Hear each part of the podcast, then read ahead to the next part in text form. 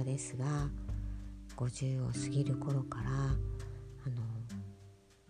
小さい時の友達からいろんな家庭の事情を聞くことが分かりました。小学校の友達はまあ2番目のお母さんが来てから洗濯をしてもらえなかった。てあの朝学校に間に合わよく間に合わなかったのは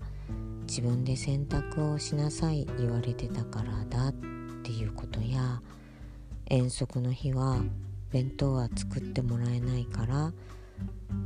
もうその日はお腹をが痛いって言って休むしかなかったんだっていうような話を聞きました。まあ私は親がもう遠足の日にやたらたくさんお弁当を詰めるのでもう食べきれなくて文句言ってたのにああなんか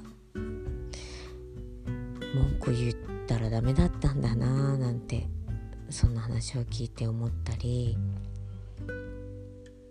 まあいまだにまあ、小さい頃に世話をしてくれなかったた親なのに自分が年を取ったら世話をしろって強要してきてそれを断りきれなくてまあ結構あの体壊すぐらい世話してたでまあ今はまあなんとかな、うん、施設に入ってもらってなんとかちょっと肩の荷が下りたようですけど今度は生みの親が来ていろいろ無理難題を言ってくるとかなんか娘に自分が話をもうシャットアウトすると今度はあの孫ですね。自分の娘孫に今度話をずんずん持っていったりしてでも自分の子供からは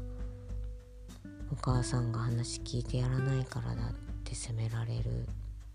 で困っ自分が話を聞いたらしんどくなるしもう付き合いをやめたいっていうようなことを言ってていやそんなんはもうすっぱり縁が切れたらいいのにねみたいな話を聞いてすごいご苦労なことだなぁともうびっくりしつつそういうお家が本当にあるんだな。小説じゃないんだなと思ってびっくりしながらただただ何時間もその話を聞きました。でそんな話を聞いた後でもう自分の家庭の悩みは何も言えんわってまあ自分も親が厳格だったからうん普通に楽しくゲラゲラ喋ることもいまあ、未だに昔からできないし未だにできないしうん姉とも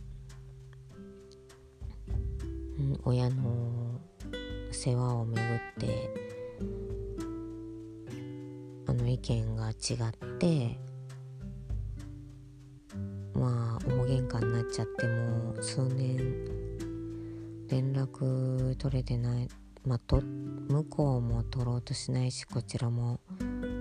こちらが一方的に報告だけしても、まあ、既読スルーになっちゃったりするのでもう報告もしなくなって数年になります。そんなことをその友達に言うと自分は血がつながってないからこんな苦労をせなあかんのやと思ってたけど血がつながってる親子や兄弟でそういうことになるのも悲しいだろうねなんて言ってもらって、まあ、もう全然あの困難の度合いが、まあ、多分全然違うだろうけど、まあ、そそんなことを言ってもらって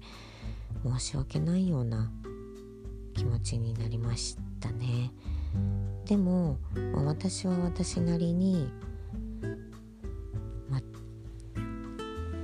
うん私は私なりにそれなりに苦労苦労というかまあその家族関係では悩んでて、まあ、どっちが大変っていうのも、まあ、それは友達の方が大変だろうというのは本当に思うんですけど、まあ、それぞれあの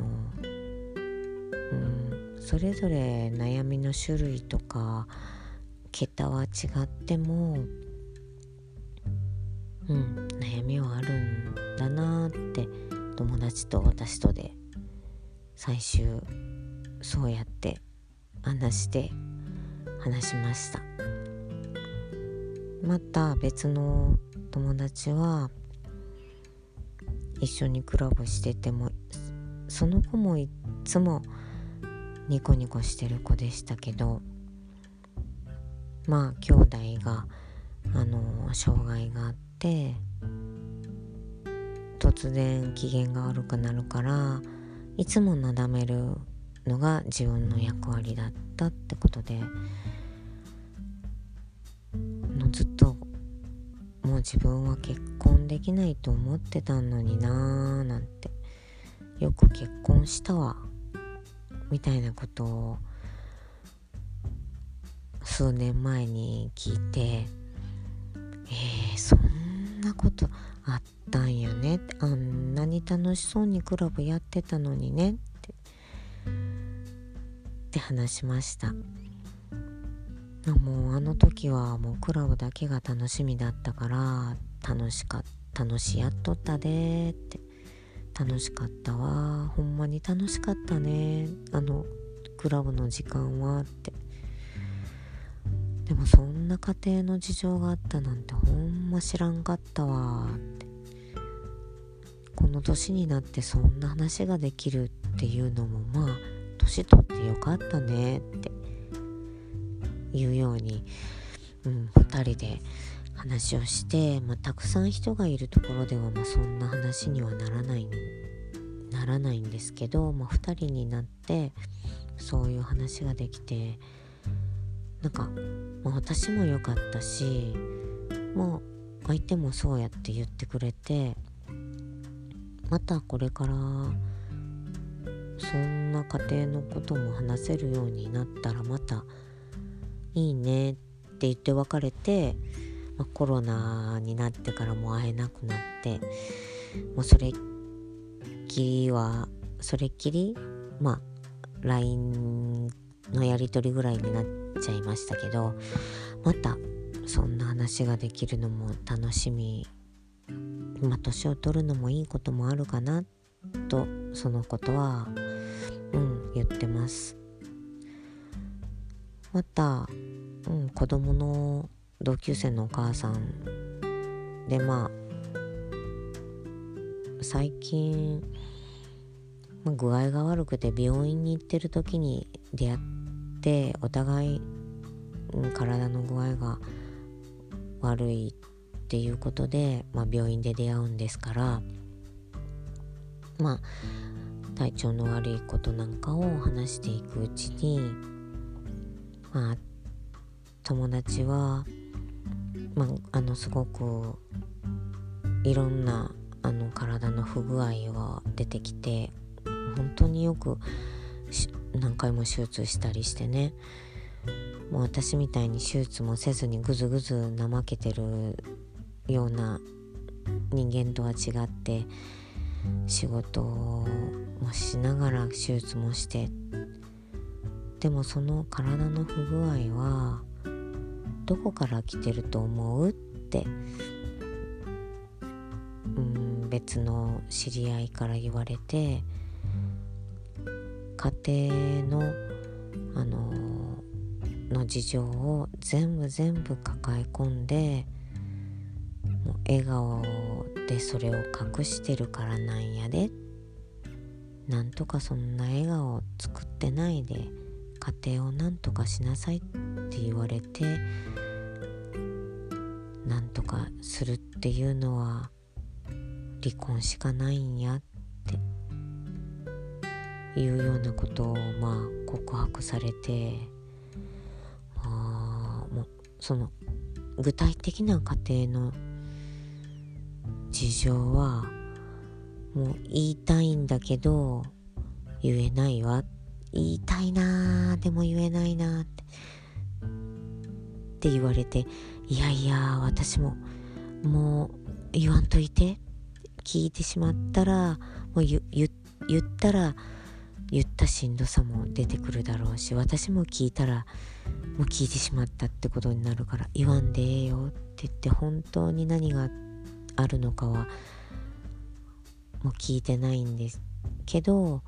本当にいつもニコニコしている笑顔の奥にはもう言うに言われないようなことがあったんだなっていうことをっていうことだけを知ってまそうなんだろうなと思ってたよって何かあるんだろうなって思ってたけど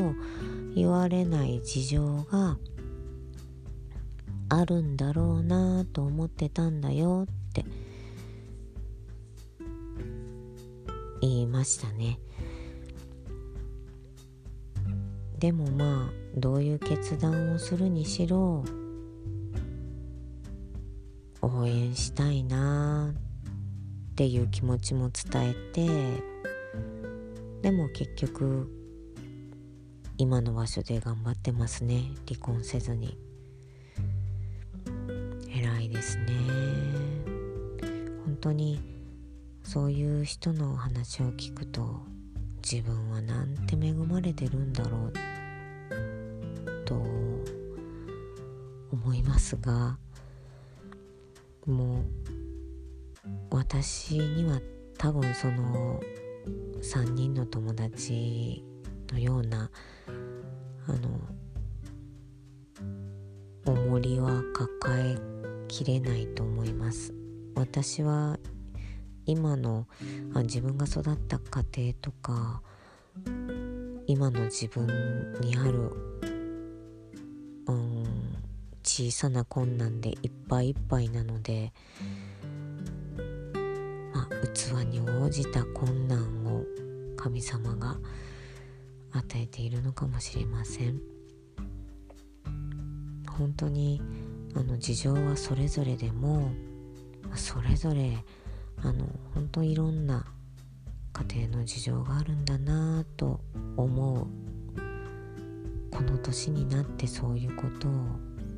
知ってお互いにそういう話をしていろいろあの人には言えないことがいろいろあるんだねっていうようなことを確認し合ったまあ今日この頃です。